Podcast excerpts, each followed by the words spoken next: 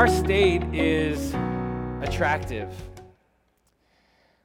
Over the last decade, many people have moved to the state of Texas.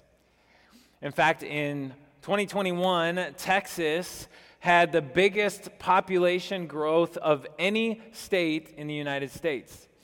And a big contributing factor to that was the 170,000 plus people who moved here from other states.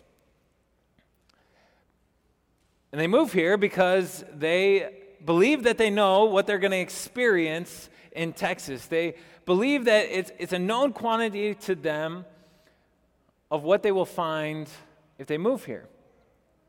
avliving.com, which is a real estate company that specializes in luxury condos, posted a blog about the reasons why people are moving to Texas, why cities like Houston and Austin and Dallas, why those are attractive to people. Reason number one a booming job market. Uh, people believe that they will be able to, to find a job, they'll be able to find employment, and they'll be able to support their families. Reason number two is cost of living. People have fled places like California and New York because it's way too expensive, and they're seeking affordability in their life. Sunnier days, right? We like our sunshine down here in Texas. It's like one day is cloudy and I'm complaining. Warmth. Yes, I know. We think it's bitter cold when it hits 40 degrees. Right? I got to tell you, that's weak sauce in the rest of the country, okay? that is not cold, but we think it's cold, right? And we like the sunshine. We like the, the days that we get to enjoy, and we will sweat it out all through the summer because when it's 65 in the middle of January, ain't nobody complaining, right?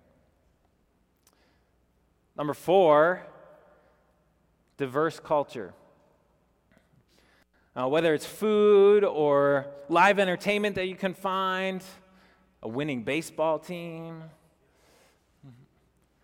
college football, high school football, all kinds of things that are available, diversity of ethnicities. You, get, you can find all kinds of things. And you toss that all together with some southern hospitality, and it's a nice place to live. People are excited to move to Texas because they know what they're going to experience. Would you be excited to move to a place that you knew nothing about? And no weather reports. You didn't know if it was going to be hot or cold, if most of the days it were cloudy or sunny. No idea what cold actually was in that part of the world. If you had no idea if there were opportunities for you for employment, could you support your family? Would you be able to do that once you got there? No clue about the kind of people that live there. Uh, would they be friendly or angry? Would they be hospitable or antisocial? Would they be welcoming or just plain mean? Would you uproot your family and leave everything that you knew, everything that was comfortable, to go to a place that you knew nothing about? And especially if you didn't even know exactly where it was that you were going to settle down. Would you do that? Abram did. Genesis chapter 12 introduces us to this man who did just that. And you might know him better as Abraham but in Genesis chapter 12, we hear how God called him to move away from his own family to a place that God himself would show him. And so in Genesis chapter 12, we read this The Lord had said to Abraham, Go from your country, your people, and your father's household to the land I will show you. Now, there's some things to know about Abram. He's 75 years old, and that's like retirement age. That's like settle down and enjoy all the things that you've worked for in your dream spot. It's not typically when you uproot your family and move clear across country. 75 years old, God called him to leave everything that he knew his, his family, his, his father's household, to, to leave the familiarity that was there, to leave the, the protection of living and working where his father had made a name, right? God called him to leave all that, leave his people, his country, his comforts, his security, the culture to which he was accustomed to, and to move to a new place. An undisclosed location that eventually God would make known to him, and we know where that is. And it would be like moving from Houston, Texas to Portland, Oregon by foot. And camel and donkey, there ain't no U Hauls right now, right? And it would be just as drastic a culture shift. And Abram did it.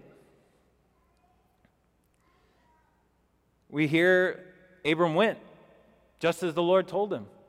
And not only did he go, but then he also responded with praise. We find out that as he went, and God came to him and said, To your offspring I will give this land, Abram built an altar. And again in verse 8,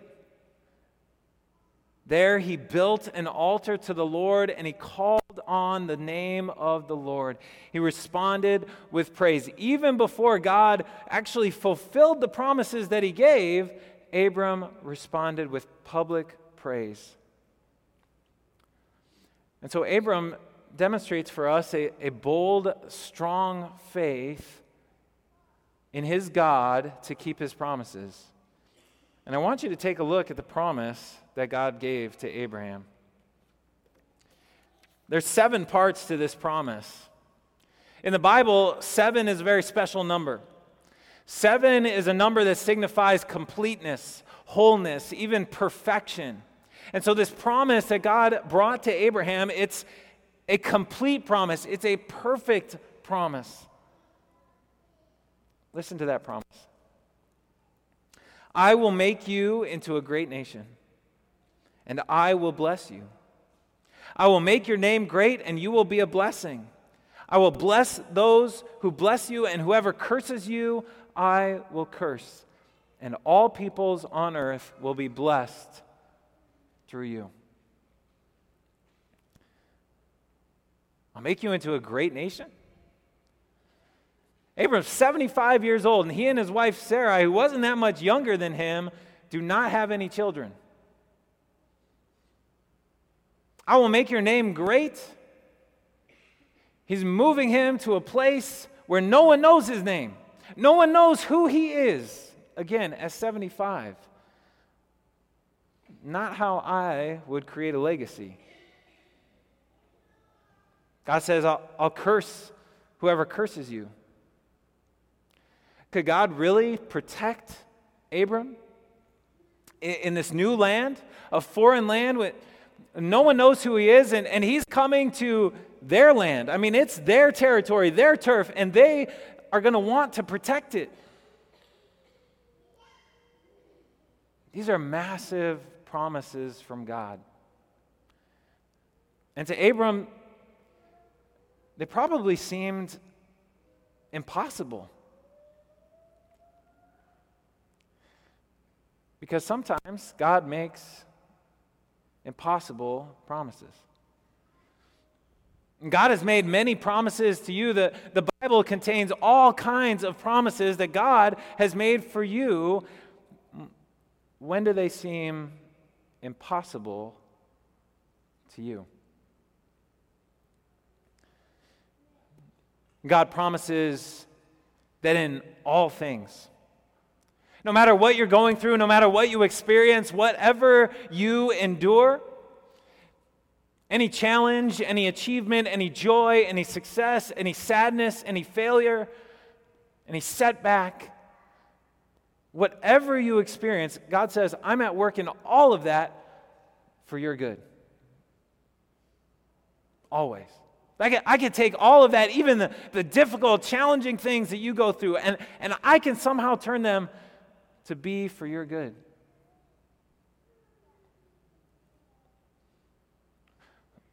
When death strikes, when it rips away a, a family member unexpectedly, when it becomes your new reality through a dreaded prognosis, or when it frightens your children, God comes and He says, I have comfort for you. I have hope to give you. Resurrection hope, and life after death. Have you ever looked at something that's dead? There's no life there. There's no hope. And yet God promises it. God promises hope. Massive promises from your God. When do they seem impossible for you? And dear friends, I want to tell you today that this account that we have of Abram, it gives you reason to trust and believe in God even when he makes impossible promises.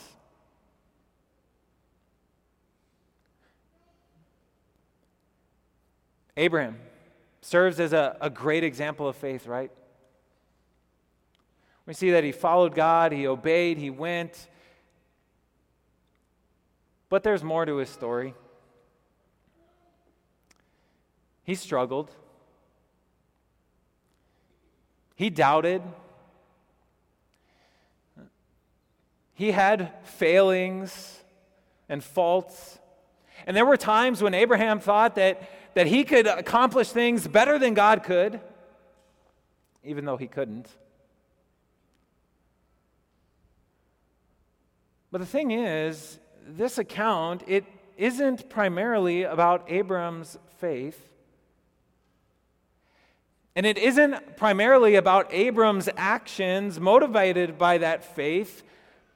This account is primarily about God.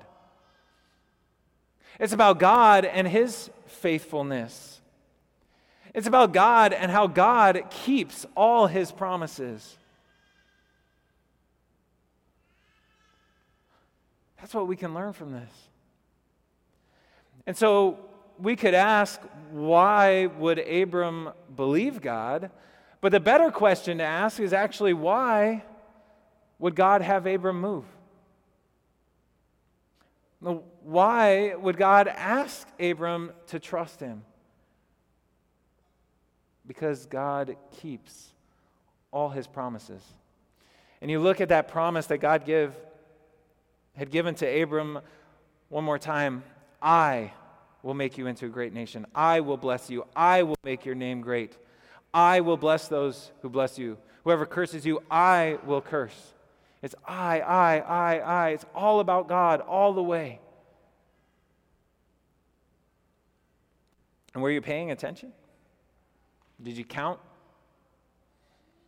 We didn't get to the seventh part yet. We didn't get to the seventh phrase, the phrase that makes this promise whole and complete, the phrase that makes it a perfect promise, where God says, All peoples on earth will be blessed through you. A blessing for all people. Through Abram and his family, God would choose to bless all the families on the earth. Every tribe, every language, every nation, every people, every group would be blessed.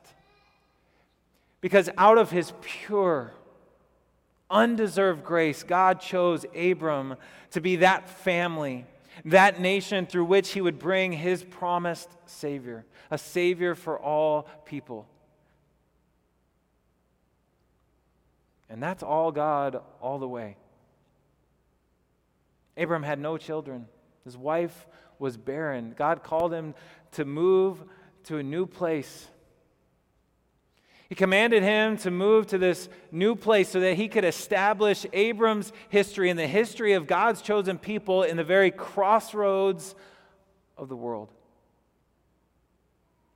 An intersection of continents, commerce, trade, and traction. God called Abram to, to move there to this crossroads of the world because God was going to orchestrate the history of the world so that his work, his activity, his promises could have a massive impact when the Savior came. And so we want to see Jesus there. We want to see the continuation of God's promise to send that one who would crush the serpent's head, the one who would free us from the bondage of sin, the one who would rescue and redeem us, the one who would take away that, that hostility that exists between human beings and God, who would replace it with peace, that hostility that so often tears at our trust in God's great and precious promises. That one would come from the family of Abram. After many, many, many generations, God would fulfill his greatest, most impossible promise. He would hold true to his word and he would send a Savior for all people, a blessing for all. And Jesus is that blessing for all people.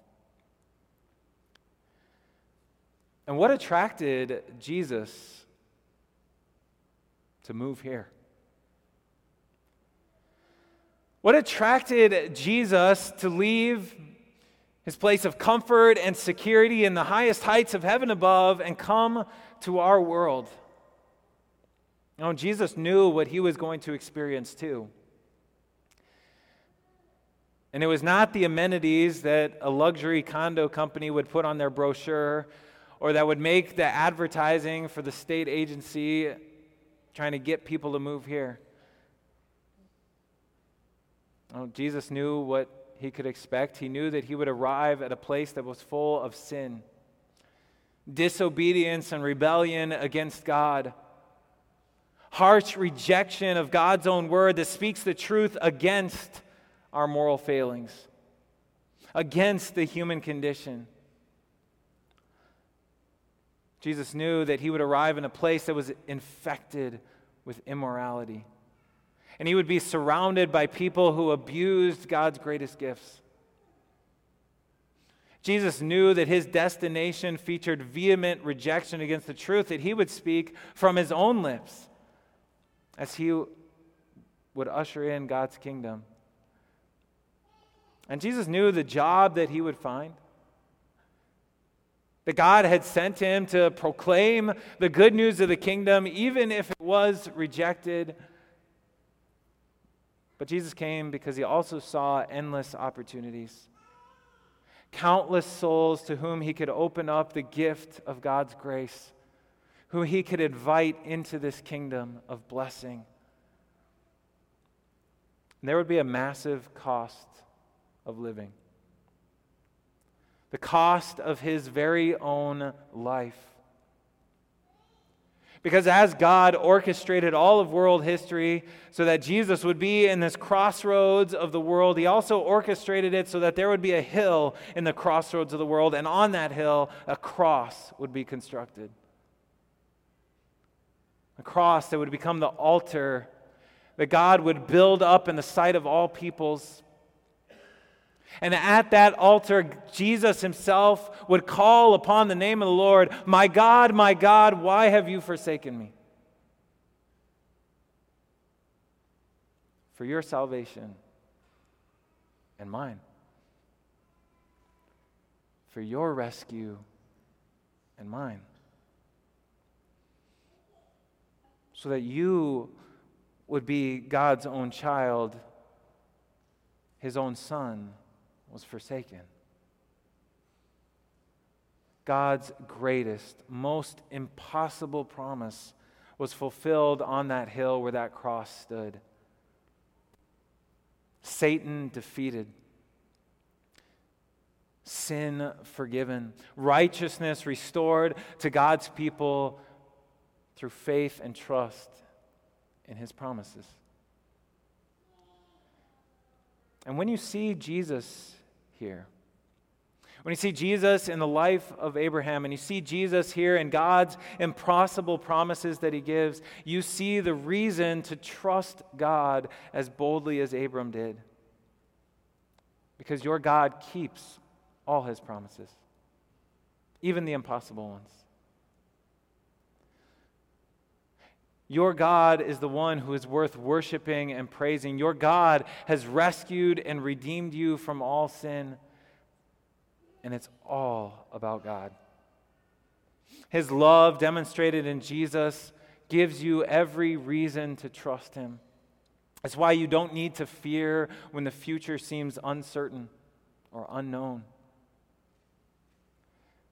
It's why you don't need to be afraid of old age. It's why you can walk with confidence no matter where you are, whenever you are, wherever you are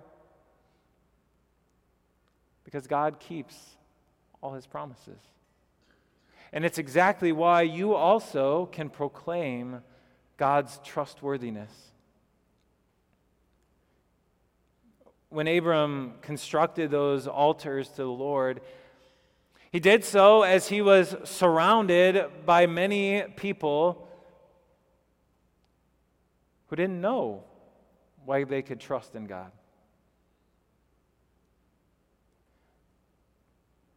They didn't know why they could call on the name of the Lord. Abram proclaimed the God who keeps his promises, who brings about a blessing for all people. A lot of people are moving to Texas. You are surrounded by many, many people. And many of them don't know why they can trust in God. Many of them don't know Jesus. They don't know God's massive promises that He has given to them. How might you become a blessing for them? Through your love, through your kindness, through your empathy through your care, your concern.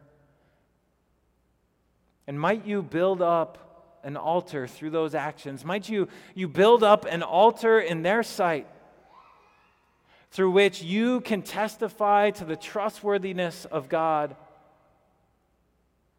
through which you might help them to see Jesus, the blessing for all people. What altars can you build for the Lord to help others to see Jesus? Amen.